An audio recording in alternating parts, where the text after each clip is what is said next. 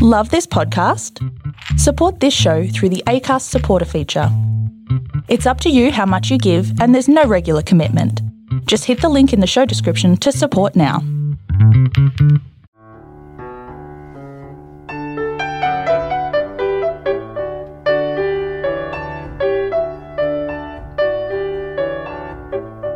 Cancelled, a short story written and narrated by Robert Fairhead from the Tall and True writers website.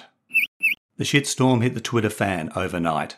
Demon had thought his followers would laugh at his sarcastic tweet. He'd watched a news clip about refugees from a COVID ravaged continent, and before setting aside his phone for the night, he'd retweeted it with a tongue out emoji. Let them eat COVID in their own country. LOL. But when Demon checked his phone first thing in the morning, he found he'd been ratioed on Twitter. His tweet had thousands of angry face emoji replies and very few likes and retweets. Social media rivals led the backlash. You'd be sorry if this was you and your mother, one responded.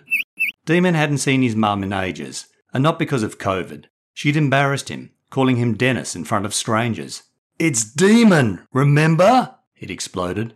And since then, he'd been the rotten apple of his mum's eye, and they'd rarely spoken on the phone. Nah, lol, Demon tweeted back to his rival with a middle finger emoji. However, he was worried. Demon was a mid tier Instagram influencer, and Twitter wasn't his primary source of social media income. But being ratioed could damage his profile, especially if other rivals piled on the Twitter storm. It could spill over and affect his followers and collaboration deals on Instagram. Demon recalled a stand up comic saying the best form of defense was to be offensive. he tweeted back with another middle finger emoji. Unlike bleeding hearts, I'm not sitting on the fence. Leave the COVID refugees in their own countries. By mid morning, Demon was seriously concerned. The storm still raged over yesterday's tweet, and his second tweet had been ratioed too. He noticed his followers were falling off on Twitter and Instagram, and there were direct messages from his brand collaborators that Demon feared reading. Hoping to stem his losses, he deleted both tweets. However, another rival influencer had screenshot the originals and tweeted them. And fueling the storm, others had shared further harrowing news of COVID refugees, tagging Demon in their tweets with angry face emojis and shame and cancel hashtags.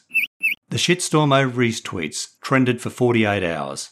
Demon didn't leave his apartment or tweet and post to social media. No one called or texted him, not even his mum. And the tweets and messages on Twitter and Instagram were overwhelmingly hostile with swearing face emojis. Demon had some supporters.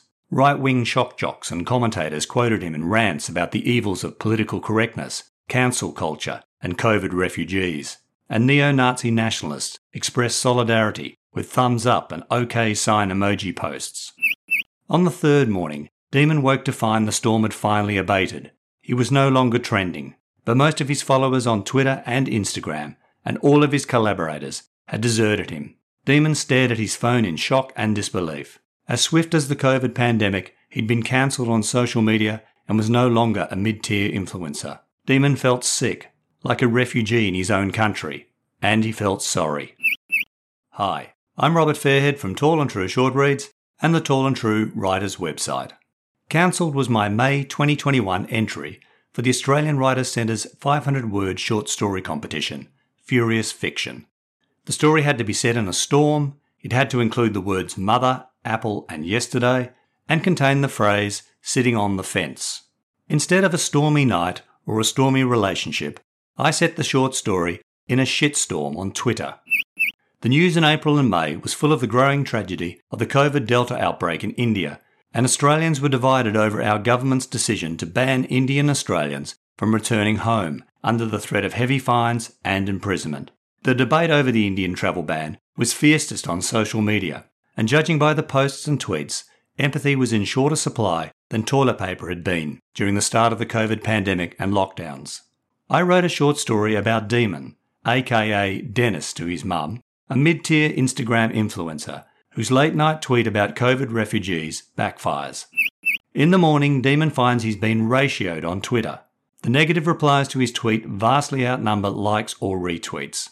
Fearing a spillover effect on his primary source of income, Instagram, Demon makes matters worse by tweeting again. Followers and collaborators desert him, and having been cancelled on social media, Demon is left feeling like a refugee in his own country, and sorry for himself. Please note, this story draws on my observations of the news and social media and my imagination at the time of writing.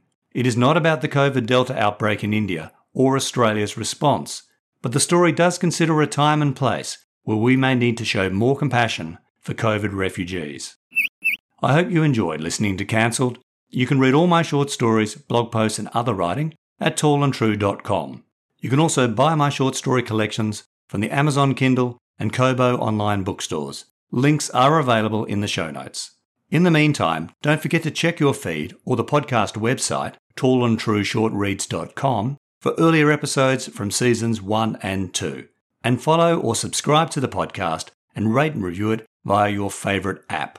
Doing so helps me share my writing with other listeners. And finally, please support this podcast by telling your family and friends about Tall and True Short Reads and the Tall and True Writers website.